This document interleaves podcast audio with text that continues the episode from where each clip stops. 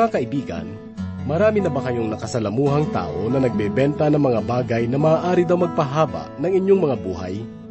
Nakadalaw na ba kayo sa lugar na kung saan ay naalagaan ng mga matatanda ng ating lipunan na walang gustong mag-alaga? Ito isang pangit na larawan sa ating lipunan sapagkat ang matatanda na mahina at nilipasan na ng panahon ay ang mga taong dati nag-aalaga sa kanilang mga anak na pinaglagakan ng kanilang mga lakas. Ngayon ay makikita na lamang sila sa isang institusyon na kinukupkop ng mga hindi nila kilalang mga tao. Darating ang panahon na tayo ay tatanda rin at maaaring tayo ay lagaan ng ating mga mahal sa buhay o ng mga taong hindi natin nakikilala mula sa isang institusyon. Ngunit hindi mahalaga kung sino ang mag-aalaga sa atin o kung saan tayo dadalhin. Ang malagang malaman natin ay kung ano ang dapat nating gawin habang tayo ay may lakas pa at ang buhay na laan ng Panginoon pagkatapos ng buhay natin dito sa lupa. Ang kabanata na ating pag-aaralan ngayon ay ang ikalabindalawang kabanata ng mga ngaral, mula sa talatang isa hanggang sa ikalabing apat. Maraming pananaw ang mga tao ngayon na kanilang matutugunan ng mga problema sa pamagitan ng paglapit sa kalikasan. Kaya't maraming tao ngayon ang naaakit tumira sa tabi ng mga bundok o di kaya ay sa tabi ng mga batis. Subalit maging ang suliranin ni Solomon ay hindi natugunan sa ganitong paraan. Sinubukan pa niya itong hanapin sa kayamanan subalit ang kasagutan ay hindi niya natagpuan. Pagkatapos ay sinubukan din niya ang mabuting pamumuhay na taliwas sa pamumuhay ng maraming kabataan ngayon. Kaya't kung nais ninyong malaman ang buhay na nais ipahayag sa inyo ng Panginoon, ay ating tunghayan ang salita ng Diyos sa pamagitan ng pakikinig sa inyong lingkod na walang iba kundi si Pastor Rufino de la Pere, dito lamang po sa ating programang Ang Paglalakbay. Inaalay ko ang buhay, ang buhay ko'y ilalaan sa'yo. Inaalay ko sa tulad mong banal Ang isip ko upang tawagin ay ikaw. Inaalay ko lahat-lahat sa tulad mo.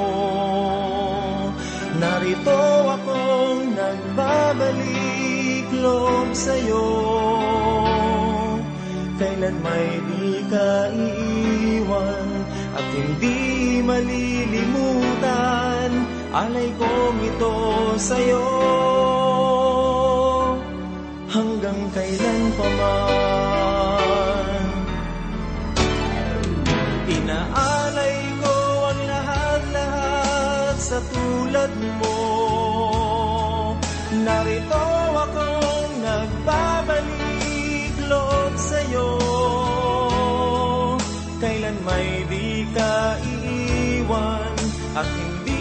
hindi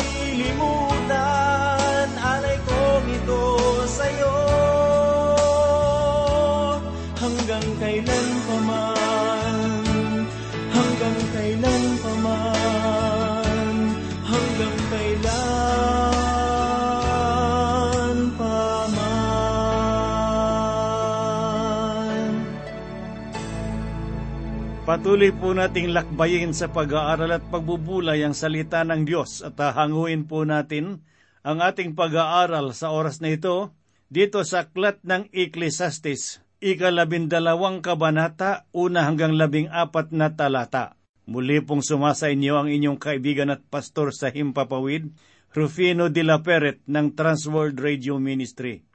Ang kabanatang ito ay naglalaman ng mga aral para sa mga kabataan at maging sa mga taong may edad na. Basahin po natin ang ipinahayag sa unang talata na ganito po ang sinabi ni Haring Solomon. Alalahanin mo rin naman ang lumikha sa iyo sa araw ng iyong kabataan, bago dumating ang masamang araw, at ang mga taon ay lumapit na iyong sasabihin, wala akong kasiyahan sa mga iyon. Ang pananaw ng katotohanan na walang anumang bagay sa ilalim ng araw ang maaring makapagbigay kasiyahan sa tao ay totoo. Kaya't sinabi ni Haring Solomon na bumalik kayo sa Diyos. Sa panahon ng inyong kabataan ay dapat kayong gumawa ng pagpapasya para sa Diyos. Magiging malinaw ang dahilan kung bakit ninyo ito kailangang gawin.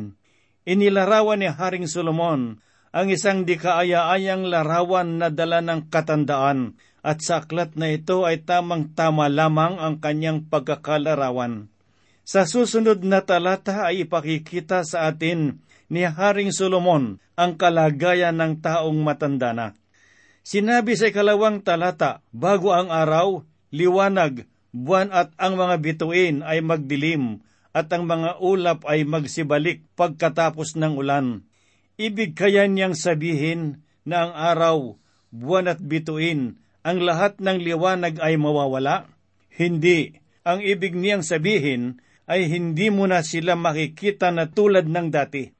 Ang oras ay lumilipas at ang isang malungkot na karanasan ay nasusundan pa ng isa pang malungkot na karanasan, tulad ng sinabi sa talatang ito na mga ulap ay magsibalik pagkatapos ng ulan. Kung tayo ay matanda na, maari na rin tayong magsaya, ngunit hindi tulad ng dati noong panahon ng ating kabataan, sapagkat nagbago na ang ating mga pananaw sa buhay. Dati ay marami akong mga gawain na dinadaluhan upang mangaral, ngunit ngayon ay hindi ko na magampanan dahil sa pagbabago ng aking kalusugan, gayon din ang aking may bahay. Sinasabi po naman ni Haring Solomon dito sa ikatlong talata, sa araw na ang mga tagapag-ingat ng bahay ay manginig, at ang malakas na lalaki ay makayukod, at ang mga manggigiling ay tumigil, sapagkat sila'y kakaunti, at ang mga dumudungo sa bintana ay madidiliman. Ito ay isa pang paglalarawan ng pisikal na kalagayan sa panahon ng katandaan. Ipinapakita rito ang magiging larawan ng isang mahinang tuhod. Sinasabi na ang tagapag-ingat ng bahay ay manginginig. Nangangahulugan ng isang matanda ay nagsisimula ng manginig ang kanyang mga tuhod. Marahil ang ilan sa atin ay nakakaranas na ng ganitong mga pananakit ng mga buto at panginginig ng mga tuhod at ang inyong lingkod ay nakadarama na rin ng mga ganitong karanasan. Mas nagiging maingat ako sa aking pag-akyat sa mga hagdan ngayon kaysa noong aking kabataan. Ang iba marahil sa atin ay gumagamit na ng tungkod upang maging gabay sa paglakad. Sinasabi sa talatang ito na ang malakas na lalaki ay makayukod. Nagpapahayag ito tungkol sa ating likod na hindi natuwid Noong aking kabataan ay meron akong malalapad na mga balikat, maaring sa inyo ay gayon din, ngunit ang mga ito ay hindi mananatiling tulad ng dati. Ang pagsasalarawan naman sa ating mga ngipin ay makikita sa mga katagang at ang mga manggigiling ay tumigil sapagkat sila'y kakaunti. Tunay na isa-isang malalagas ang ating mga ngipin sa paglipas ng mga panahon marahil ang iba sa atin ay gumagamit na ng pustiso upang makakain ng mabuti. Sinabi pa sa huling bahagi ng talata na ang mga dumudungaw sa mga bintana ay madidiliman. Ipinapahayag nito ang nanlalabo na ating mga mata.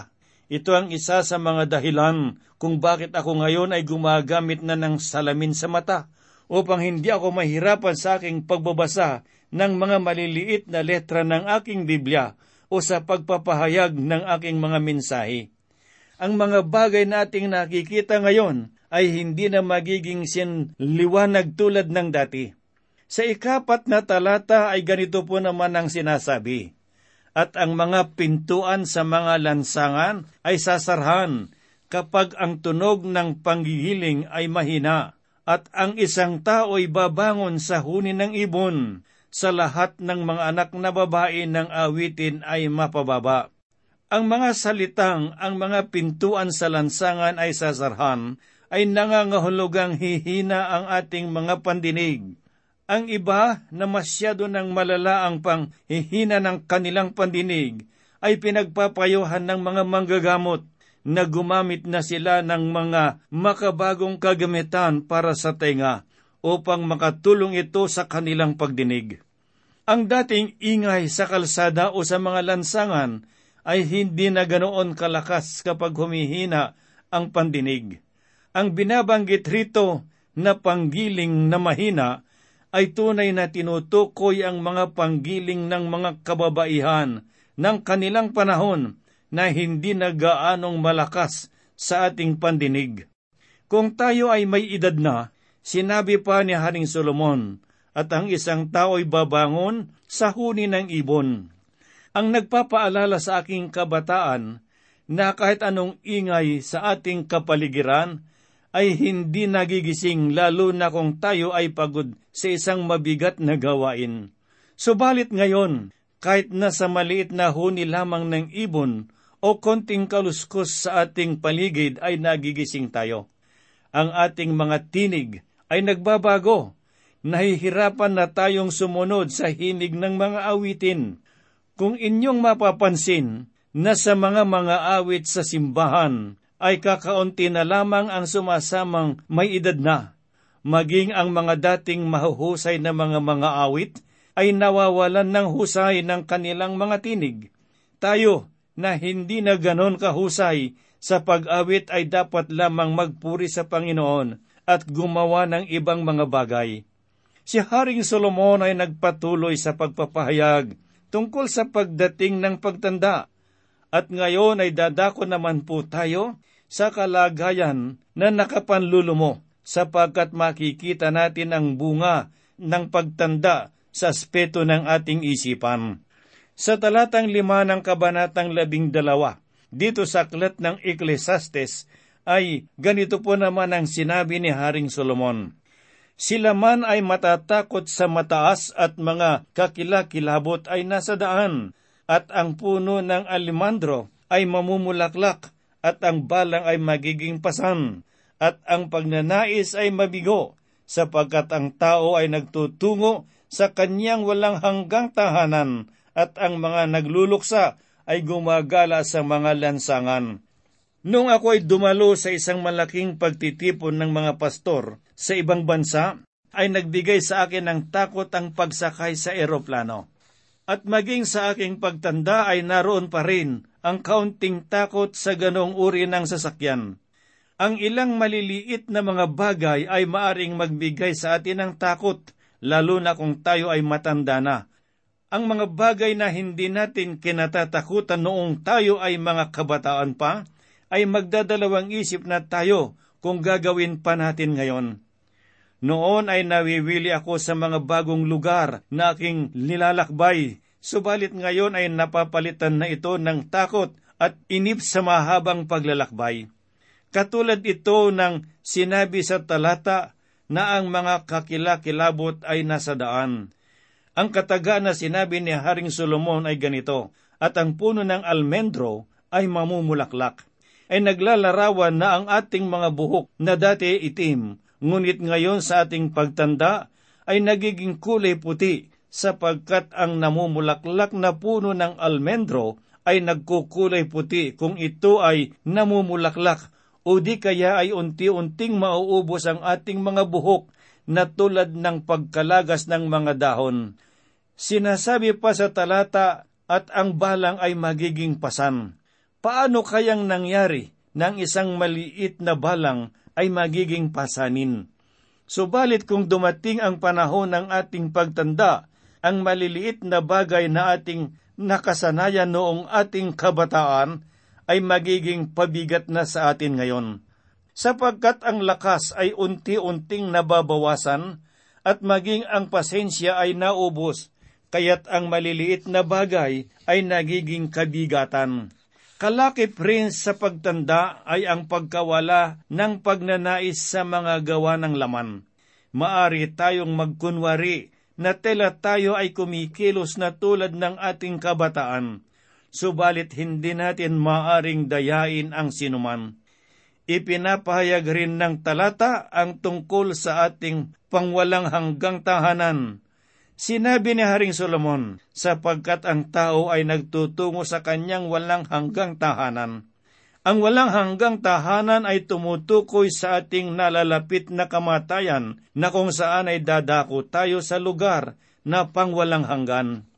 Dumako naman po tayo ngayon sa ikaanim na talata ng kabanatang labing dalawa dito sa aklat ng Ecclesiastes.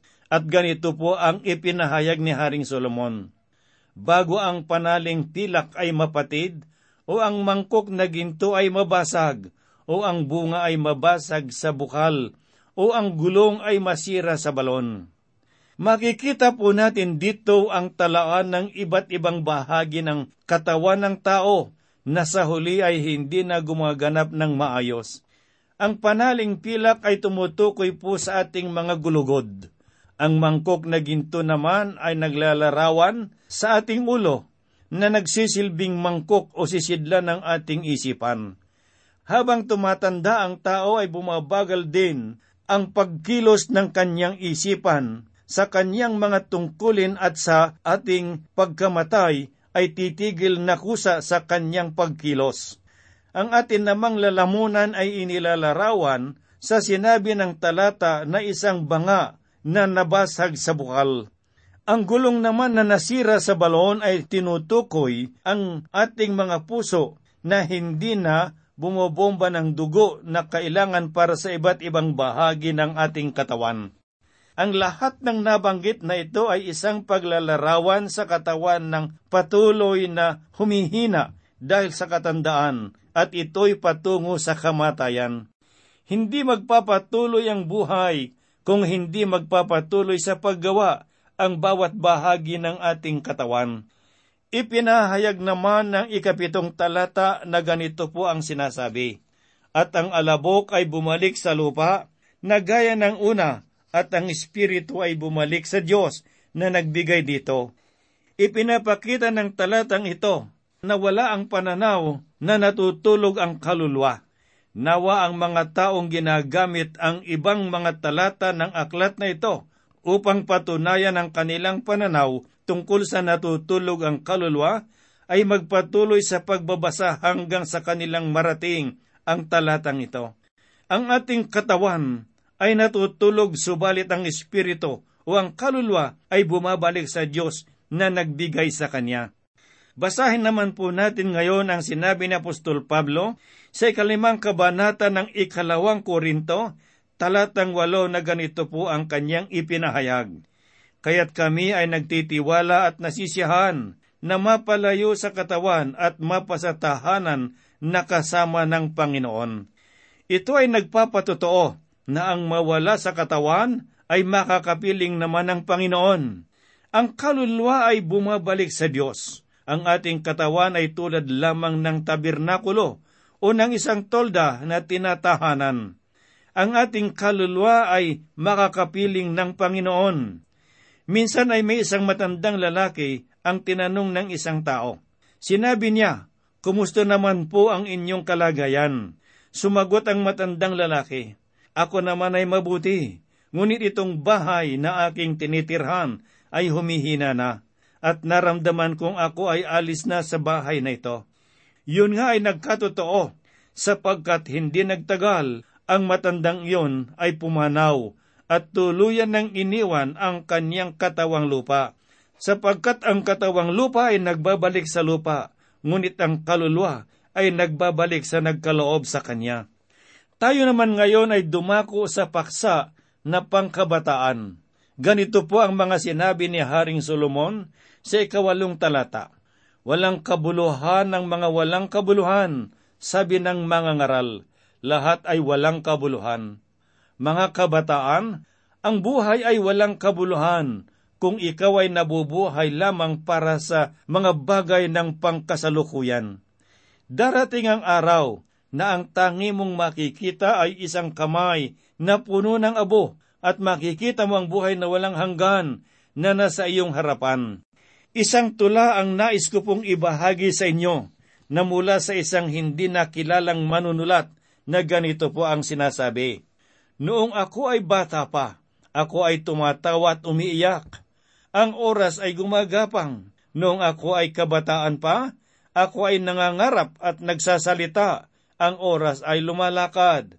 Noong ako ay isa ng ganap na ama, ang oras ay tumatakbo. Ngunit ngayon na ako ay matanda na at patuloy pa rin ang pagdagdag sa akin ng mga taon, ang oras ay lumilipad. Ipinahayag ng mga awit sa ikasampung kabanata ng mga awit, talatang labing dalawa ang ganito. Kaya turuan mo kami na bilangin ang aming mga araw upang kami ay magkaroon ng pusong may karunungan. May isang tao ang sumulat ng kanyang nakakatuwang panalangin para sa kanyang pagtanda at ito ang kanyang sinabi. Alam mo, Panginoon, na ako ay nagkakaedad na. Ang apoy ng aking kabataan ay nagsisimula ng mawala.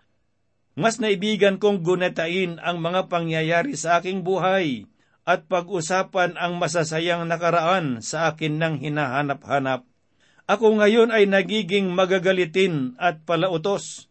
Iniisip kong dapat na agad magsitayo ang mga tao kapag ako ay nagbibigay ng utos. Tulungan mo ako, Panginoon, na itago ang aking mga kirot at aking maunawaan ang aking mga pagkakamali. Gawin mo akong magiliw, tahimik, may katinuan at mahinahon, kaysa maging magagalitin, masama at masungit. Ito ay napakagandang paalaala sa bawat isa sa atin. Nawa ay tumanda tayo ng may paglago at kagandahang ng loob na kasama ang Panginoon. Mula sa ikasyam na talata hanggang labing isa, ay ganito po naman ang sinabi ni Haring Solomon. Bukod sa pagiging marunong, tinuturoan din ng mga ngaral ang mga tao ng kaalaman na maingat na tumitimbang, pinag-aaralan at isinasaayos ang maraming kawikaan. Humanap ang mga ngaral ng mga nakalulugod na salita at matuwid niyang isinulat ang mga salita ng katotohanan. Ang mga salita ng pantas ay gaya ng mga pantaboy at gaya ng mga pako na nakakapit na mabuti ang mga tinipong kasabihan na ibinigay ng isang pastol. Ipinapaalala ng talatang ito na huwag nating kalimutan at hamakin ang mga karunungan ng nakaraan o di kaya ay tanggihan ang kanyang mga itinuro sa atin ngayon. Ganito po naman ang sinasabi sa ikalabindalawang talata. Anak ko, mag-ingat ka sa anumang bagay na higit dito. Ang paggawa ng maraming aklat ay walang wakas, at ang sobrang pag-aaral ay kapaguran ng laman. Mga kaibigang nakikinig, hindi lahat ng kasagutan sa ating mga problema ay matutugunan ng edukasyon. Ipinapaalala sa atin ang talatang ito lalo na sa mga naghahangad na makapasok sa magagandang paaralan ang mga anak, na hindi lamang edukasyon ang makapagpapabuti sa ating mga anak, kundi ito'y isa lamang bahagi ng kanilang paglago. Ngayon ay dumako naman po tayo sa huling bahagi ng kabanatang ito. Makikita po natin dito ang pinakaminsahin ng aklat ng Ecclesiastes o ng aklat ng mga ngaral. Sinasabi sa ikalabintatlong talata na ganito, Ito ang wakas ng bagay, lahat ay narinig, matakot ka sa Diyos at sundin mo ang kanyang mga utos, sapagkat ito ang buong katungkulan ng tao. Ang mga katagang matakot ka sa Diyos, ang pinakaminsahe ng aklat na ito, nakapareho rin ng nais ipahayag ng aklat ng kawikaan. Ang mga pagsusuring ginawa sa ilalim ng araw ay natuklasan na ang bagay na tamang gawin ay matakot sa Diyos, na ang ibig sabihin ay magbigay galang, magpuri at sumunod sa kanyang mga kautusan at kalooban. Ganito po naman ang patuloy na sinabi ni Haring Solomon, at sundin mo ang kanyang mga utos. Ito ay nangangahulugan na dapat nating maabot ang kanyang mga kondisyon para sa ating kaligtasan. Para kay Cain, ang ibig sabihin nito ay ang pagdadala ng mga handog sa Panginoon. Para kay Abraham, ito ay paniniwala sa mga pangako ng Diyos. Sa mga Israelita naman, ay nangangahulugan na ang paglapit sa Diyos ay ang pag-aalay sa tabernakulo at sa templo. Ang para sa atin naman ngayon ay matatagpuan sa ikalabing anim na kabanata ng mga gawa talatang 31 na ganito po ang sinasabi, Manampalataya ka sa Panginoong Hesus at maliligtas ka. Narito na tayo sa pinakahuling talata, ang ikalabing apat na talata na nagsasabi, sapagkat isusulit natin sa Diyos ang bawat gawa ng paghuhukom, pati ang bawat lihim na bagay, maging ito ay mabuti o masama. Ang Diyos ay magiging hukom ng bawat tao, sapagkat ang bawat tao ay likas na makasalanan at may sala sa harapan ng Diyos. Si Kristo ang nagdala ng parusa na dapat sana ay sa atin. Ang ating mga kasalanan ay idulog natin kay Kristo sa pamamagitan ng pananampalataya sa Kanya. Balikan po natin ngayon ang sinabi ni Haring Solomon sa unang talata ng kabanatang ito. Ang sabi niya, alalahanin mo rin naman ang lumikha sa iyo sa mga araw ng iyong kabataan, sapagkat sa paksa ng kaligtasan, ang inyong pagkakataon na maligtas ay mas malaki at sa paglilingkod naman ay mas marami pa kayong maaring gawin para sa Panginoon ngayon sa panahon ng inyong kabataan. Sangayon sa masusing pagsisiyasat, mas marami ang lumalapit sa Panginoon sa panahon ng kanilang kabataan at marami ang pumapasok sa paglilingkod sa panahon ng kanilang kalakasan.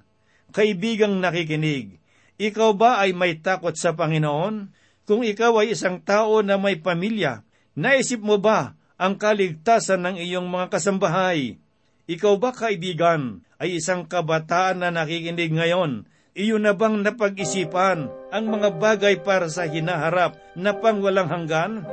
Natatandaan mo ba ang sinabi ng salita ng Diyos na tayo ay tatanda at ang buhay dito sa lupa ay lilipas. Kaya't ang dapat nating paghandaan ay ang buhay na walang hanggan.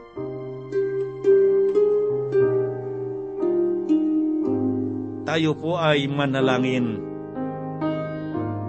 Ngayon po dakilang Diyos ang manaming banal na makapangyarihan sa lahat. Kami po ay dumudulog sa iyo sapagkat batid namin na ikaw ang aming malakas at matibay na tanggulan. Panginoong Diyos, sa oras na ito, idinadalangin po namin ang mga kaibigan at mga kapatid na mga nakikinig sa iyong mga salita sa oras na ito. Dakilang Ama, dalangin ko po sa iyong pangalan na abutin mo po sila ng iyong mapagpalang mga kamay. Hipuin mo po ang kanilang mga kalagayan sa oras na ito Higit sa lahat, ang kanilang pananampalataya ay palakasin mo at mag-alab ang kanilang pagtitiwala sa iyo. Magkaroon sila ng buhay na pag-asa sa buhay na walang hanggan. Kami po'y umaasa at nananalangin na ito yung tudugunit gagawin sapagkat ang lahat ay dinadalangin po namin sa banal na pangalan ng aming Panginoong Heso Kristo. Amen. Bagong sa akin ay tunay. Tanging kay Jesus ko lang naranasan ang ligaya, tanging pag-asa sa puso ko'y ngayon